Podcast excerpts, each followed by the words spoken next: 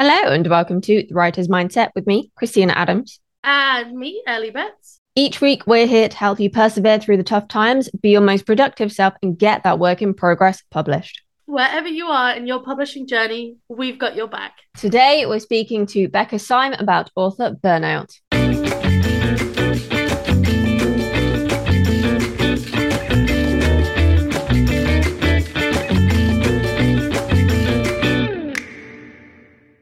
Big shout out to our podcast patrons for all of your support. As a patron, you'll get early access to episodes, the chance to submit questions for our guests, and access to our bonus series, Healthy Habits. Healthy Habits isn't your typical productivity advice. We're not here to tell you to get up at 4 a.m. and go for a three hour run. Hell no. We're exploring the latest research to find small changes you can make in your life to be happier, healthier, and more productive in your writing life and beyond. To start developing healthier habits today, come join our community at patreon.com forward slash writers mindset. Today, our guest is the lovely Becca Syme talking about a very important topic, which is author burnout. Welcome to the Writer's Mindset. Thank you so much for having me. Um, I I will say I love talking about burnout. I hate that we have to talk about it. Oh yeah. But Oh, I do yeah. love talking about it. Yeah, it's it's sort of painful, right? Yeah. Yeah. So before we get ahead of ourselves, can you just explain to our listeners a little bit about who you are and what you do, please? Yeah, I am primarily what's called a success coach. Um, and as a fiction author, um, started coaching some of my friends and then started coaching authors. Um, and now I think we're 16 or 17 years in. Um, and about seven years into coaching authors, have coached 5,700 plus individual authors um, at this point, and then have done, I mean, I would say a full third of my coaching at this point is uh, burnout, essentially. Wow. Although actually, I'm not that surprised because nearly every new, not new author, author I haven't spoken to before that I end up talking to has either burnt out at some point or come extremely close to it. Yeah. Yep. Yep. I It's- agree. It's such a horrible pattern. Yeah, it really is. And some of it is um, the industry itself sort of produces that. Um, some of it is, you know, systemic and environmental and all these other things, right? Like what's going on in the world. Um, some of it is that. Um, but yeah, some of it is really just the industry is not friendly toward people who set boundaries for themselves, which is unfortunate. But yeah. Not cool, but we, we can change that slowly but surely, hopefully. I Um, hope so. I hope so too. Regarding yourself, then, you um, have the books. Um, sorry, you have Quit Books and Quitcast. How did the idea for those come about? Tell us a little bit about that. Yeah, and actually, it plays into burnout a little bit because um, when I first started, I uh, I had gone through major burnout in my professional career as a as a coach, and I was a nonprofit executive at the time. Um, and I saw like when you go through burnout, you realize that not everything you think you're supposed to do is worth doing or has to be done. And so the whole kind of philosophy behind my coaching career has always been if there's something that you can quit doing, like if there's something that you're able to quit and it's not going to make a big enough impact on your life or business that you, you should worry about it, then you should quit it. Um, and so when I started writing the very first book, uh, which is Dear Writer, You Need to Quit, I think a lot of people thought I was trying to encourage writers to quit writing. But actually, my goal was to try to encourage them to quit almost everything else um, that they were doing because they were, quote, told they should, um, and because it would, quote, make a difference. And I do use quotes intentionally. Um, most of the things that we do don't make a difference, but we don't ever evaluate whether they do or not. And so my whole goal was kind of the questioning of the premise of, yeah, you should do that, and you should do that, and you should do that. And I'm like, yeah, but should you? Uh, and that's kind of how that whole philosophy came about. Do you ever find that when you tell authors that they should give up X, Y, or Z, that they push back and go, oh, no, no, no, I definitely need to do this thing that Mhm. maybe isn't moving the needle as much as they think it is?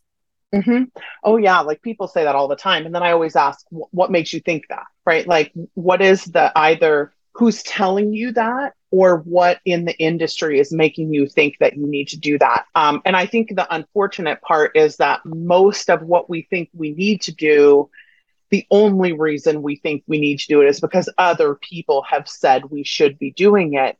And we're not actually looking at our own results in terms of like, so the the catchphrase that I always say about your evaluation is if you can't tell whether or not it's making a difference, it's not making a difference. And so a lot of us are just so unaware of what's actually moving the needle for us that we're not really evaluating whether or not things work. Yeah, we're kind of taught a bit of a spray and pray approach sometimes, I think. Yes. And I don't know if that's like come from the corporate world or out of desperation to make it big or a bit of both. But I've definitely noticed yeah. um, authors want to do all the things. And I, I, get that. I like doing lots of things. That's more because I get bored than anything else. Yeah. But I really like when we spoke to Nicholas Erik, he said, like in his book, that you should basically focus on three things and make sure they're things you enjoy doing and that actually make a difference. Don't like and, and channel all your energy into those things because you'll get more right. done and see greater returns.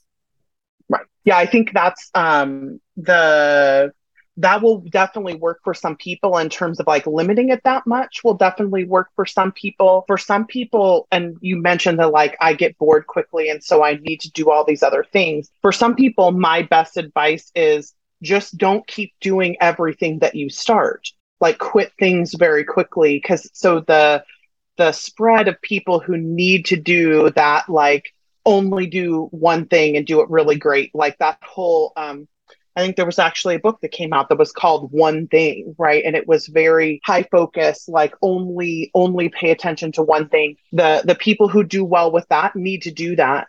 And then the people who don't but they still need to know to quit stuff quickly. So, like, if you are a person who gets bored and tries everything, then you can't also be the person who continues to do everything that you start. Um, so, I feel like whichever of those two sides you fall into, one of them needs to be the approach that you take. We can't just indiscriminately keep doing everything that we think is going to move the needle. And one thing you said there in particular is evaluating whether it's working, like stepping back and evaluating. And I don't think I've really done that very much, to be honest with you. I don't think I've really thought about it enough to do that, to have that awareness of each different technique. So that's interesting as well. Yeah, the evaluation process for me um, has to include both my own feelings on the subject because I think a lot of us have an intuitive sense for what really works for us and what doesn't that we don't pay attention to enough. Um, and also some kind of objective measure, right? Like, is it actually making me money? And I know a lot of people. Um, who are in the nonfiction industry have some really good tools about how to evaluate that stuff. And I think there's some that are readily available, like, uh, you know, picking which of my the places that I'm spending my time are really making an impact on sales, for instance, or on, but I think we don't often enough ask questions about our well being. Like, is it actually because, like, and I'll just use, I'm not anti TikTok. I personally love TikTok, but TikTok is a great example that's current to, you know, our 2022 life. Um, it is currently becoming the fad for everyone to try to utilize TikTok as heavily as they can but we're not taking into account how it affects our well being.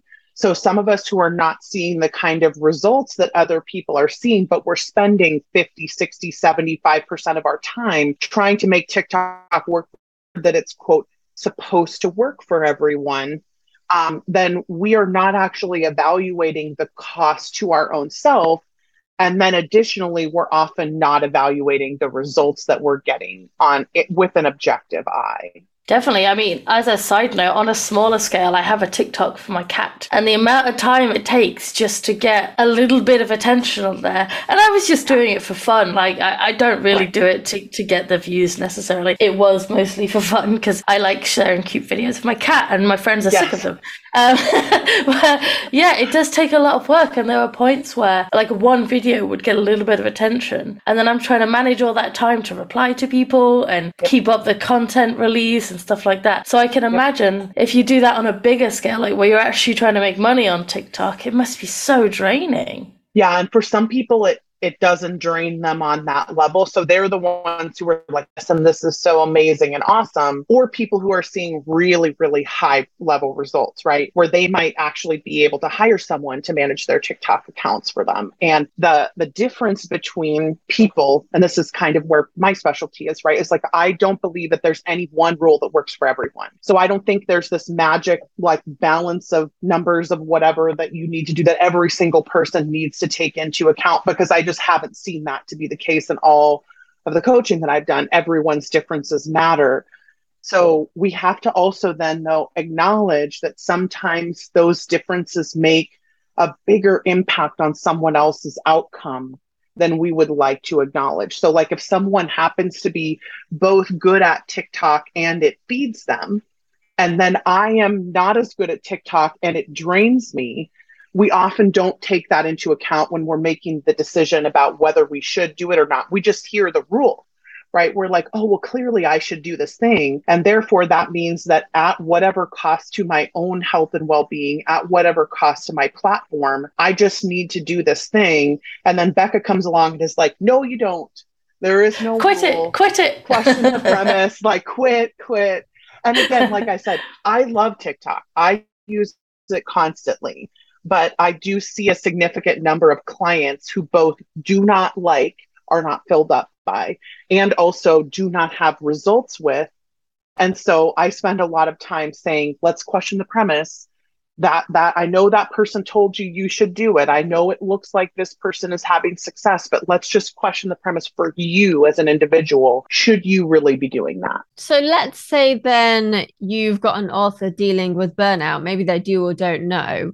What would you say are the most unexpected signs of burnout that people don't always consider? And is it does it look different for writers compared to people in other creative industries? Like if you're say an accountant and experiencing burnout? So it does if you don't take your work home with you it often does look differently when you have to work from home which most writers do have to work from home um, i do think that anyone who works from home burnout will look slightly different because you can't ever walk away from your um, from your job essentially. It follows you around in your home. Um, and especially the a lot of us are physically located. And so our physical location of our work will often find ourselves avoiding that physical location. And that's usually a signal of like the trend down into burnout is when you just can't make yourself go around your desk that you have to write at or work at, or you just can't make yourself open the manuscript. And I don't think we take those warning signs as seriously as we should. Like I was having a conversation yesterday with someone and they were like, I can't even, I can't even look at that part of my house without getting dread. And I was like, oh, that's a sign. Like we need to do something about that. And and sometimes the sign of the what I call like pre-burnout, right, where we're on the road down into toward the pit.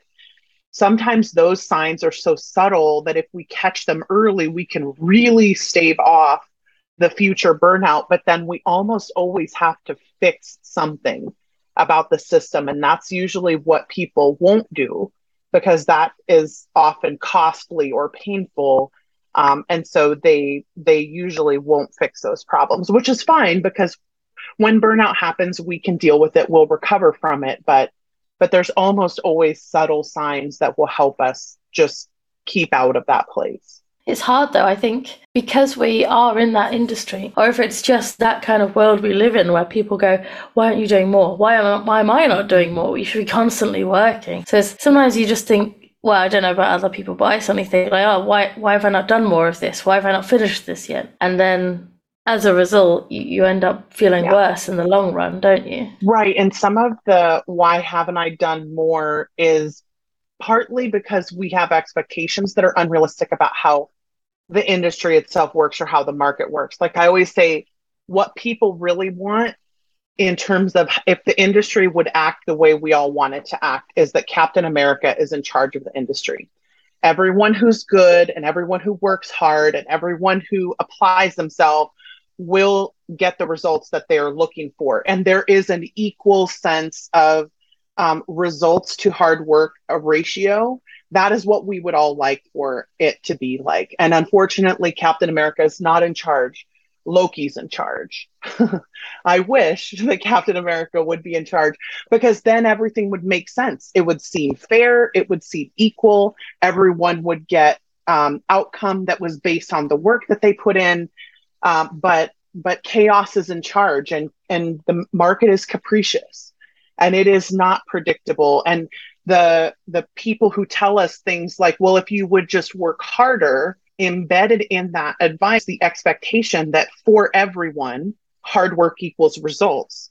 So when we have the, that expectation almost always that's the expectation that's going to lead us into burnout because believing that at the core of our being is what makes us work harder in order to get better results and or do more in order to get more results. And so if we believe that that is true ultimately it's going to burn us out unless we happen to be in that 1 to 3% of people who for whom that is true in this industry. And it's a very small percentage of people for whom that is true. Chaos is in charge is such a good quote. I think i'm going to remember that one. I feel like things are not going right. It's like it's fine. It's not me. Chaos is in charge. You need a post saying it yeah. Yes.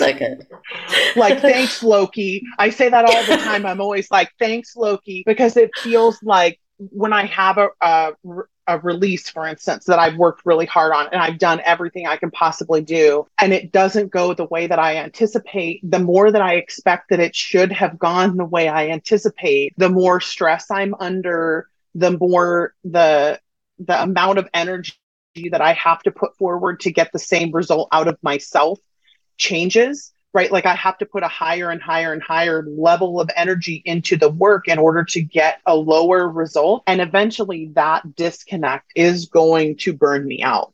And that's why like you had mentioned seeing so many people who were in or were headed into or have experienced burnout that's why because Loki's in charge and we all want Loki not to be in charge. So our expectations are based on someone else being in charge of the industry.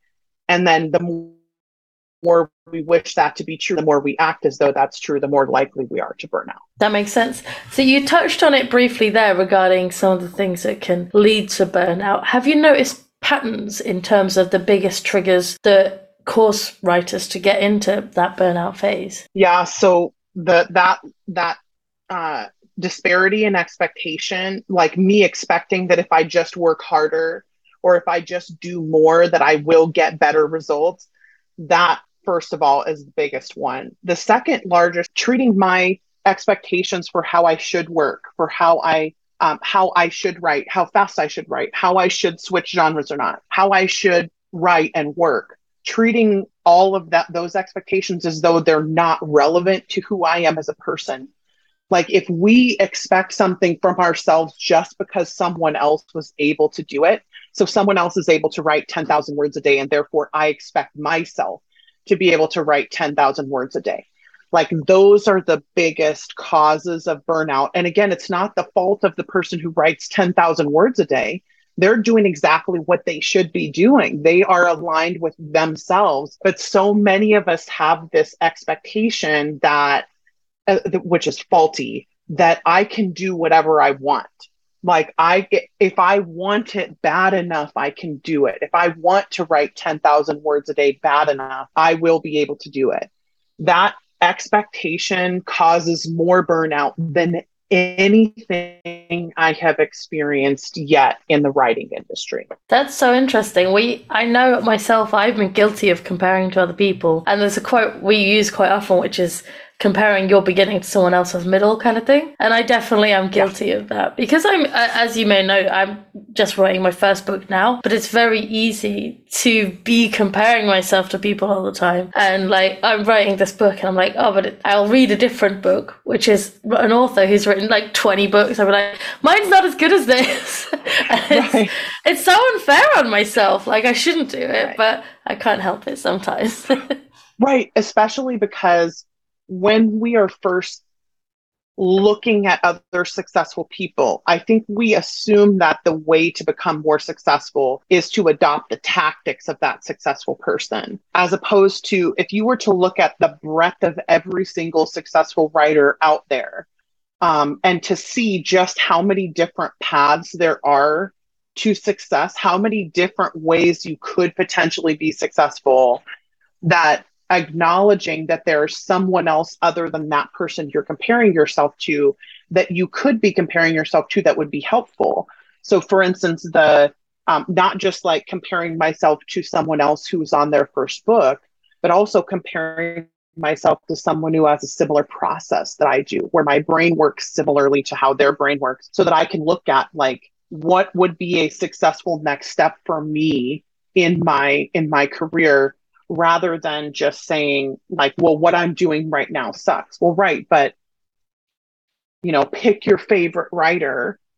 Their what they were doing at one point in their career sucked as well but how did they get to that next step the next place in their journey? Yeah we often forget about the messy parts and that person further on in their career made all those mistakes at the start you know, yep. maybe they're still making the mistakes. You know, having several books in your arsenal does not make you immune from making mistakes or burning out or, you know, just running out of ideas yep. or not wanting to write anymore, falling out of love with writing. You know, no one is immune from those things. Yep, exactly. When it comes to a writer's actual mental health, what are the biggest misconceptions you see about that? Almost always the biggest misconception is that nothing else matters to my writing.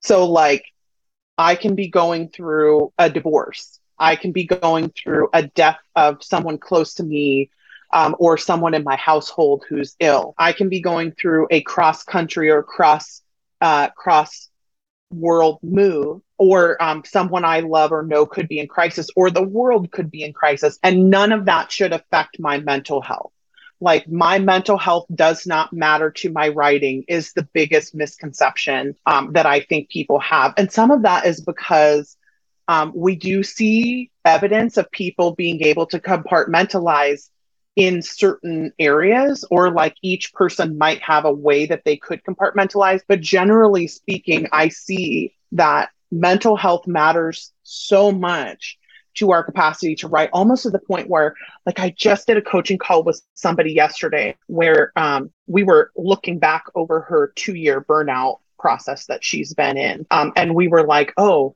here was where i switched my medication. Here was where i started doing you know this particular type of health thing. Here was where i changed this environmental part. And all of a sudden at each level we would see that sh- that her ability to cope and write went up significantly each time she addressed one of those things. And because we had this full two year look back, we were able to really identify, like, oh, there's where that happened. And oh, here's where my word count was. And here's where my mental health was. And here's how all of that shifted.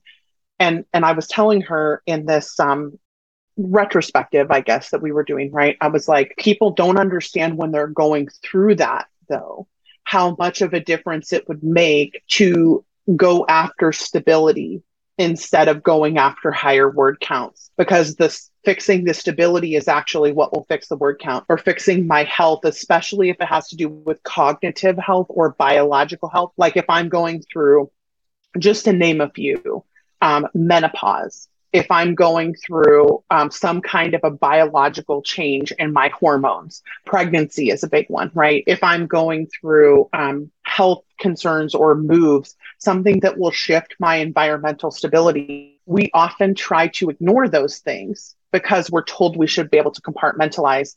And instead, what I see is, you know, we we should have addressed the stability in that moment and gone after stability more aggressively so that we could get you to a mental health place where you were able to get your creativity back. Because creativity on Maslow's hierarchy is a higher level function. And we often don't think about the importance of what it means that Maslow's hierarchy has to be handled one step at a time. Like you have to handle your physiological needs first and your biological needs first before you can access those higher levels of function. It's funny you should mention stuff about health and environmental factors. Um, I don't know if you've seen over there, we've had some pretty ridiculous weather over here in the UK. You know, we've had droughts, we've had floods, we've had 40 degree weather with no air conditioning. I've barely written for like the past six weeks. I've barely even yeah. opened anything because 40 degrees. Yeah, with no AC. I, I don't know it's how horrible. y'all are doing it. Luckily, it was only two days. It, I mean, it was two oh, days of hell. Um, but then the weather kind of kept sticking at around like the mid 30s. And I was quite severely dehydrated in that time as well. So you can imagine what yep. that did to my ability to think and move. Right. Dehydration affects our brain on such a huge level. And like, yeah, and people just don't think about stuff like that. Yeah. No, and it's little things like, okay, yeah, maybe you've increased how much you're drinking, but have you increased your salt intake so that you can absorb that water? Are you thinking about that? You know, right. maybe you've got chronic fatigue syndrome like me. Are you taking a multivitamin to make sure that it is making a difference? Because multivitamins are one of the things that has been proven to make a difference to chronic fatigue syndrome, whereas 90% of other things don't work. You know, yep. are you doing that research to be a participant in your own healthcare rather than just a passive patient being spoon fed how to look after yourself.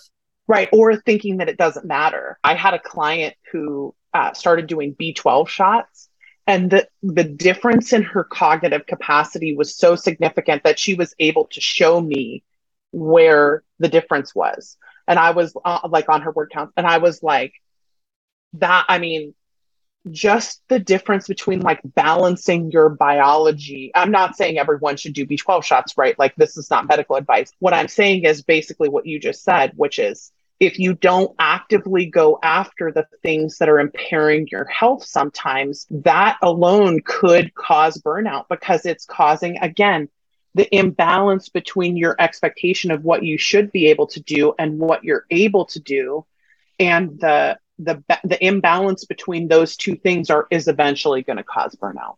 Yeah, my boyfriend has actually um, invested in getting a private blood test from a company called Thriva because the NHS won't cover him to have one because he's too seemingly hmm. healthy. Mm. But he wants to take those preventative measures. And based on what you just said, and talking to him, I'm like, they may not cover me just to do it for brain fog because of my fibro diagnosis, but maybe right. it's not my fibro that exacerbates it. You know, I don't right. eat enough meat or get enough B vitamins. Could it be that? I know that's a factor. Could it be vitamin D?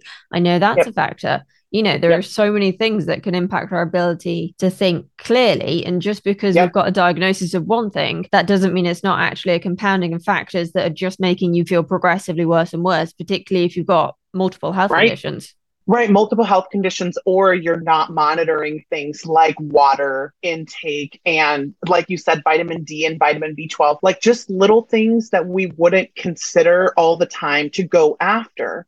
It's like, have you dealt with the baseline questions of, am I balanced? Am I eating enough water or drinking enough water? Am I eating foods that are getting me all of the vitamins and minerals that I need in order for my body to function at its best. It's amazing the difference that some of those biological factors make. Like uh, we do this interesting experiment every once in a while where we're like, okay, everybody just start drinking two glasses of water when you wake up. Like that's all we're going to try to do for a while and just see what the difference is and how you feel.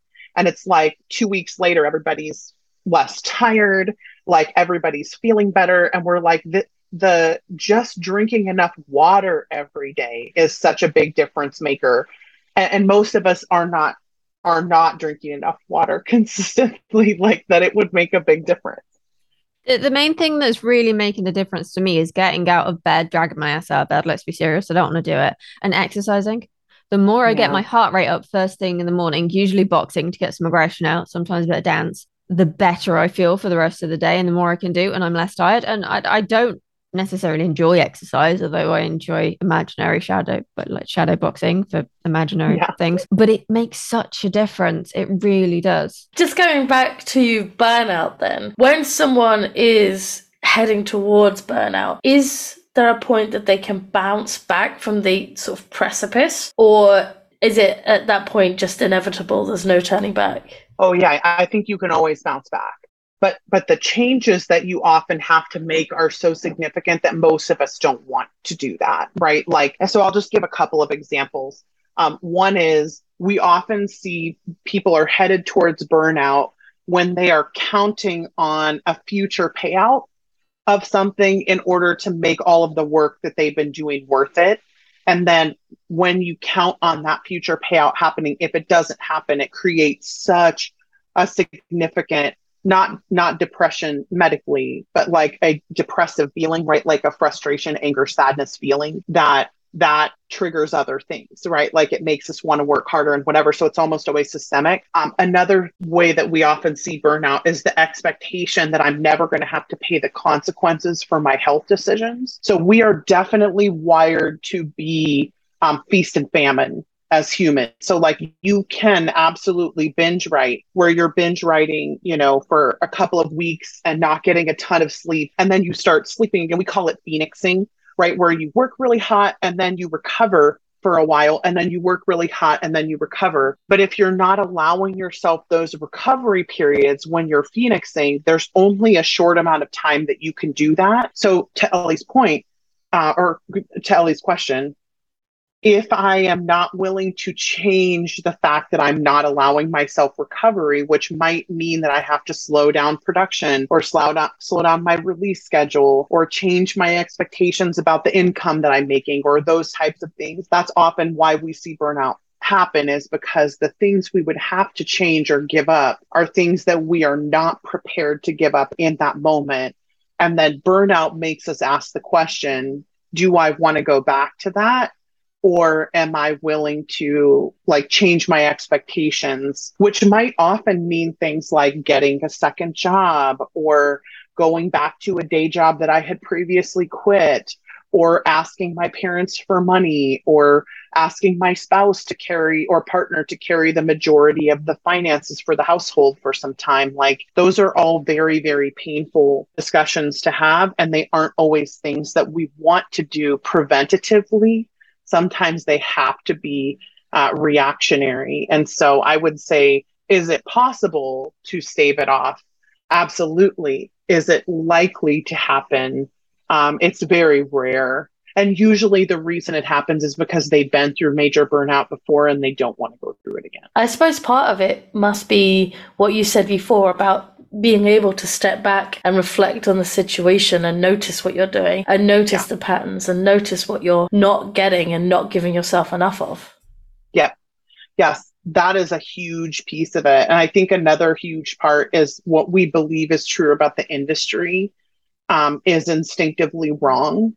Like we believe that we have to make the money now or we're never going to be able to make it. Because, of course, during the gold rush, like, you know, 2009 to 2016, 17, 18. Um, during the gold rush, that was absolutely true. Like people were coming in, doing very little, making uh, in terms of like not doing all of the giant marketing campaigns and all of the like it was much much easier to just write a book and release it and make money during the gold rush and so there was this feeling of like as quickly as possible let's make as much money as we can because soon the gold rush will be over well, yes, absolutely, that was true. But now the gold rush is over. And now it is an established industry that we live in and work in, which means that the money's not going anywhere.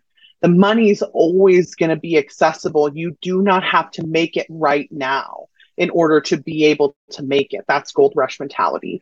So now that we are officially into the established industry of indie publishing, that means that there's always going to be room like there's always room in terms of like it's always possible to break into a new genre even if it's saturated it's always possible but then that means that it's more and more likely that you're going to have to maintain the way that you're doing it so you so it really needs to be sustainable because gold rush is about speed and quickness and established industry is about sustainability. Say someone is going through burnout, what would be the worst possible thing for them to do in that moment? Oh, that's such a good question. I'd have to think about that. Um, because usually when you hit the absolute bottom of the pit, like the bottom, bottom, bottom, you can't do anything. Like you often when you go through real real burnout your body and system will automatically force you to not be able to work anymore. Um, and so there's often even if you wanted to make the choice to try to continue keeping the speed up that you were at you often won't be able to do that. I, I very rarely see someone who does this because usually they adjust because they realize that something made them get here and they have to adjust something. But I would say not adjusting to reality would be the worst possible thing you could do because then you'll just hang out in the pit for forever. Like you'll just keep kind of making enough energy for yourself to jump out just a little bit and then you'll end up right back there again and then you'll come out a little bit and end up right back there again. So like I have seen usually not people that I know personally, but I have observed people basically hanging out somewhere around the bottom of the pit for a long time because they're just not willing to readjust themselves in whatever way it would take readjusting. Because sometimes it isn't slowing down the pace of release, sometimes it's bringing on help or you know um, hiring other people to give assistance when you need it or um, getting a part-time job to defer some of the pressure of the finances so that you can continue to do the releasing and writing. Um, but yeah i would say not adjusting is the biggest mistake that people could make. But i rarely rarely see people do that. Well i'm glad to hear you don't see people doing that very often at least. Well, most of it is because they can't. Like burnout is so it's so biological that they're usually just not able and it's never something they're happy about, but they're usually just not able to continue, especially from a creative perspective. Like we will sometimes see teachers being burnt out and continuing to teach and continuing to teach for you know decades after they burned out and just staying in that burnout place because they can't do anything else professionally they've committed to wanting to do that job but with writers we don't tend to see that because you have to have creative access in order to produce the work that we do and usually burnout shuts off the access to your creativity. That makes sense. What would you say then is is one thing that you wish every writer knew about burnout? Oh, okay, so this is going to sound this is going to sound weird to some of us, but we um, like weird burnout, here. We're, we're all about right, weird here. Don't yeah, worry. I'm glad you like weird. Burnout is so different for every single person that you can't really look at what someone else has done as a way of identifying for yourself what should happen. And so often the way to respond to burnout is something that's instinctive and intuitive to you. And if you would just listen to what your body and your system are telling you to do, that you would recover from it. It's just that a lot of us are looking for like but how quickly can i get out of this like how quickly can i get out of this and i'm like oh no like for some of us it, it will take years to get out of burnout. For some of us, it will be very short, right? Like I've seen people get out of burnout in three to six months, and I've seen it take three to five years. Um, there's no magic pill, is there? People want no, that magic pill want, to just be like, fix me. I want to be fixed now. Yeah. yeah they do and I, but i would say also that's part of what got you here right like in terms of like what got us into burnout is that we were looking for the magic pill to give us all the success that we want with none of the pain. And so we took shortcuts that would get us to that place. And now we're paying the consequences for that. So I would say, like, one of the most important things we can do as we look at coming out of burnout is stop expecting that there's going to be a way to do this job that doesn't hurt or that isn't painful or that isn't on some level there are things that we just don't like or don't want to do or are frustrated by. Like that's normal. That's just living. That's human life. Yeah i've had discussions with some of my author friends about burnout and i know their experiences were vastly different to mine but it was that whole like they couldn't function. Like they struggled to reply to a message you know when i texted them. And like i know for me i realized I was in burnout again last year and I, I couldn't articulate a sentence. I couldn't speak and I was just crying. I remember just standing in the kitchen with my boyfriend trying to answer his question, and I just fell apart. My yeah. brain completely shut down. It was terrifying.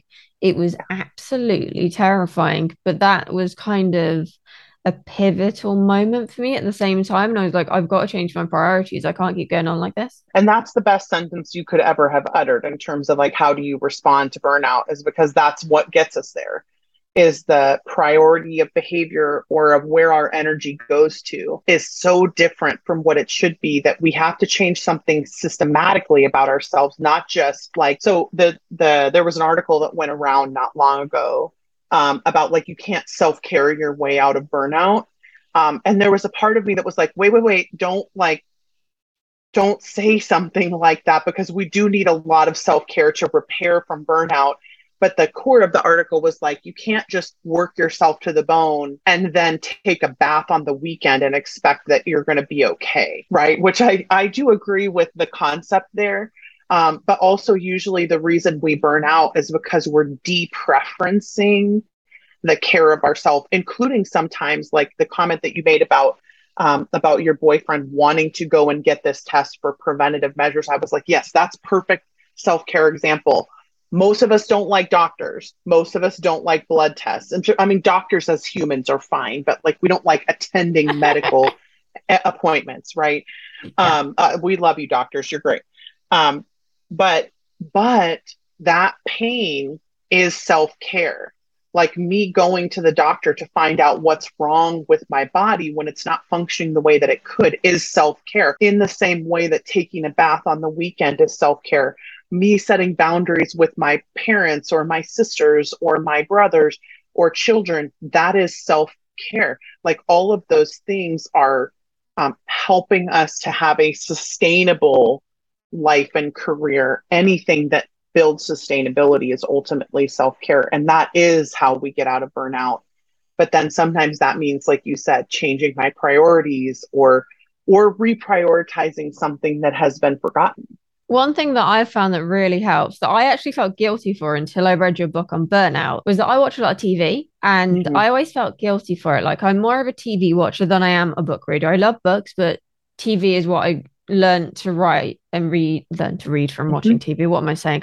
I understood storytelling and characterization and dialogue from watching TV, not from yeah. reading books, because I struggled to concentrate reading a book growing up. And now like I read your book and you talk about how some authors recharge their creative batteries from things like watching TV or playing games. And I just, it was like a light bulb moment. It's like, actually, no, the fact that I do some editing or I do some writing and take a break and watch an episode of a TV show is a good thing. It's not yep. inherently making me a bad person. I'm self employed. I can work whatever hours I want. That's literally why I'm self employed. So, why am I making myself feel guilty or trying to yep. punish myself with traditional hours? When actually what I've been doing all along is better for me. Yes, exactly.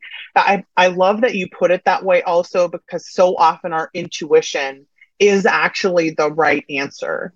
And instead we go looking outside of ourselves. We're like, well, wait, but what what do the experts say that I should do? And I'm like, well, the experts don't live in your house. So their opinion doesn't matter. Like if I don't care if the literal like president of the world, if there was such a thing, was like, you shouldn't be watching television, I'd be like, well, wait a minute though. 5,000 interviews with authors say different, sir or ma'am. And I apologize, but you're wrong. Like, because I have actually seen it be generative for people and not just they feel better when they do it, but they become more creative as a result. They understand things better. They learn from television. Like there may be people who are visual and auditory learners that are really only going to process when they see something live in front of them in a way that they wouldn't if they were trying to assimilate words into their brain. That has nothing to do with whether or not they could be a good writer. Like plenty of people who are good writers watch a lot of television, but for some reason we have this expectation that the morally good answer is no, you should work eight hours a day. And then Becca comes along and is like, wait, why should we work eight hours a day? Because some industrialist capitalist person in the 18th 1800s 19th century decided that 8 hours a day was the correct number of hours for you to spend working why because it's the best for you no they would rather that you work 16 hours a day and sleep eight hours a day. But if you work 16 hours a day, who's going to buy the cars that you're working on? No one. So they make you work only eight hours a day. So you have eight hours to be a consumer, and then eight hours becomes the preferred amount of work that they want you to do. And we don't realize that every every choice that we think we're supposed to make is based on a system that somebody else just decided this is the way we should do it. It's not actually based on truth or logic or any, and I mean every rule that we think is correct. Rules like writer's write or don't edit as you go or any of these things. It's like, oh, no, no, no, no, no, no, no, no, no. those are all mythology for more than half of the population.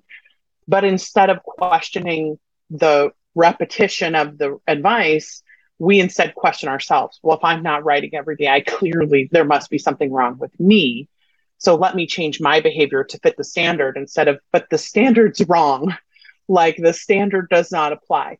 So again, I know this is me getting preachy about this, but it just frustrates me so much that that we question ourselves first when so often our own intuition about how we should be functioning is actually correct and it will help us produce better work but we won't let ourselves do it because somebody told us we should do whatever the thing is right? Work 8 hours a day don't watch television blah blah, blah whatever it is I think it ties back into what we talked about earlier about being a participant rather than just taking everything passively. Because, yes, okay, we can say XYZ piece of writing advice, but you've got to understand the reasoning behind it. Because for some people, some of that advice is going to be great. And for other people, it's going to be so much work that it's going to make their head explode. Like, I outline my books in quite a bit of depth now, but if I did that six years ago, I would have been a crying mess on the floor like you know i have changed as a person and what i need from my writing system has changed. And i think it's also important to remember that you will change and your processes will change as well. What you need from your books what your books need from you how you work how you think and also covid just threw everything up in the air and completely changed yeah. everything for everyone because it was like almost yep. a worldwide period of mourning mourning past lives that are never going to be the same again and we're still adjusting now. Yep. Uh the pandemic on its own for most of us was a big enough life change event that I think we need to be questioning what we used to believe about a lot of things um, and what might be different for us now. And the other piece, too, and this is a sort of unpopular thing to talk about, but those of us who have had COVID, there's so much evidence that COVID changes something biologically about your body like the number of people I've coached who have cognitive change, like still years after having COVID. I had COVID almost two years ago, and I'm not the same person I was before I had it. Even just things like, are there adjustments that I need to make to my life based on uh, I had a an illness or I had something that biologically changed me or I had children or I got married or divorced or like there's all these things that could so fundamentally change the environment that we live in, which affects everything that we do. Um, and then the, the big piece for me is knowing what's changeable and what isn't. Like knowing what parts of you are are possible to change and what aren't. Like what can I release an expectation that I'm holding of myself, and then what can I potentially work on. Uh, and I do think asking those questions are so important. And again, I come back to like our intuition is just so honed. And so many of us need to just listen to the intuitive thing that our brain is telling us we need and stop listening to like what some other person is telling us we should be doing. If someone is in the midst of burnout, what are your top tips for them to heal from that and also prevent it from happening again because most of the people I know who've burnt out, it never happens just once. Yeah, that's so true. Um, I go back and forth on whether I think that um, that we should be concerned with burning out more than once because I do think that some of us have that. There are some expectations that we hold about our life and about what it means to work hard that I just think are always going to cause us to burn out on some level. Um, and I'm one of those people. Again, the Phoenix sort of, you know, archetype is definitely how I function. And so I would say that if you are currently in the midst of burnout or on the precipice of burnout, I would look hard at what got you there. Are there expectations that you have that you are not willing to change that continue to drive you into burnout over and over again? And the hard part is that some of those expectations will need either therapy or like real internal cognitive work about like your own self-awareness work. And that's the thing that um, takes time and doesn't always appear to have a payoff. But again like i use the example of the client that i was just coaching where we were looking back at her two years you know of burnout um, recovery that she was going through. And I was like, You never want to go through that again, do you? And she was like, No. And I'm like, Well, look at all the things that you've changed in these like step ups, like how you changed your expectations. And I'm like, If you hold to that, new version of yourself, there's less of a chance that you're ever going to go through something like this again.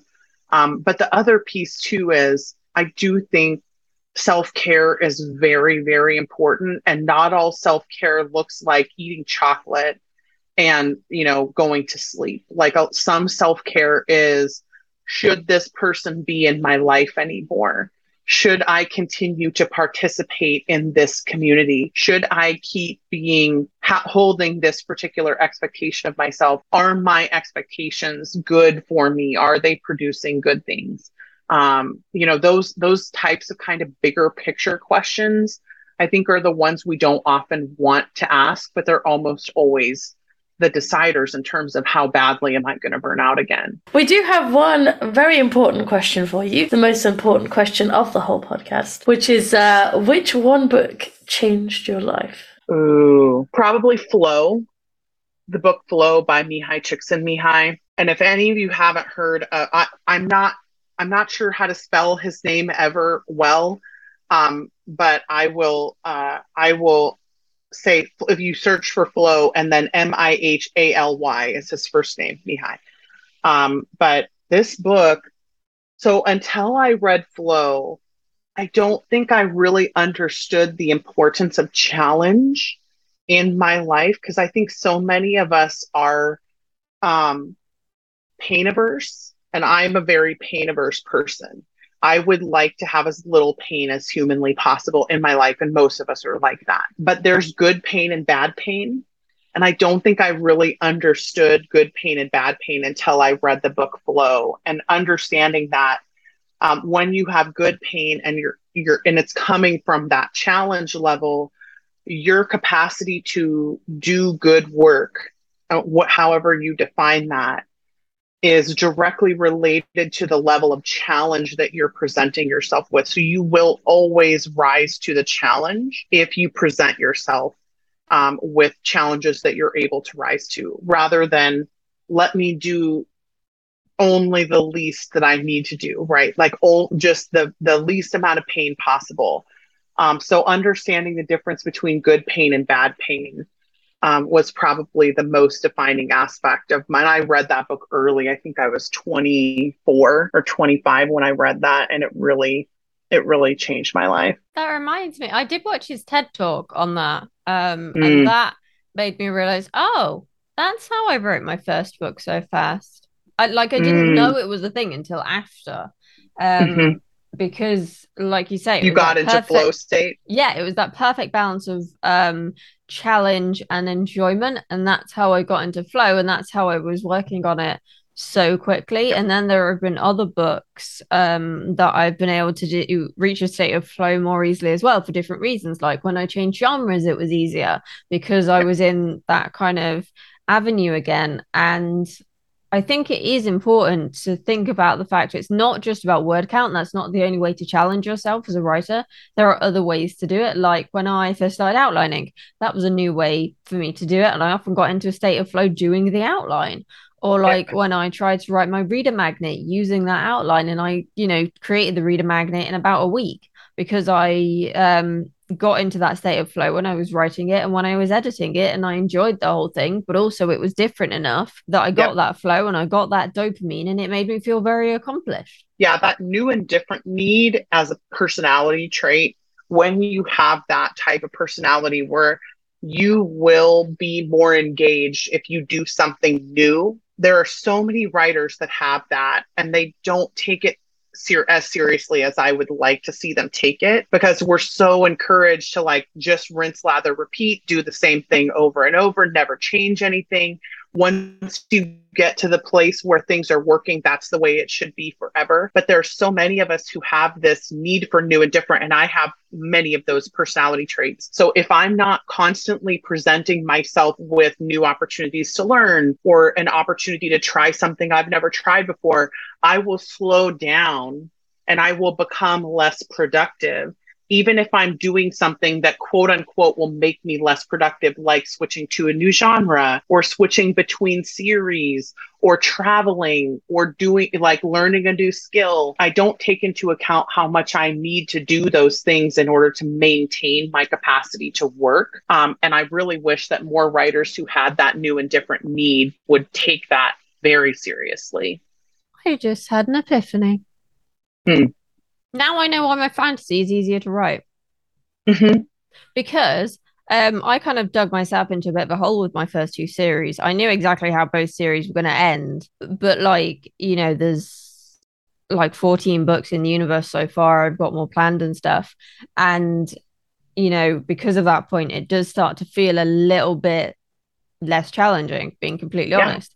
Whereas Yeah. with my fantasy, I intentionally structured it so that I had more freedom. And, you know, it's just less limiting because I called it Afterlife Cause. I didn't put the word ghost in the title, so I can play with the afterlife in a much more versatile way.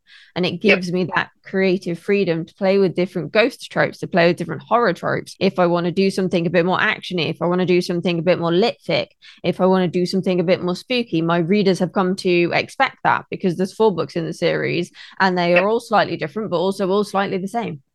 Yep. Yep.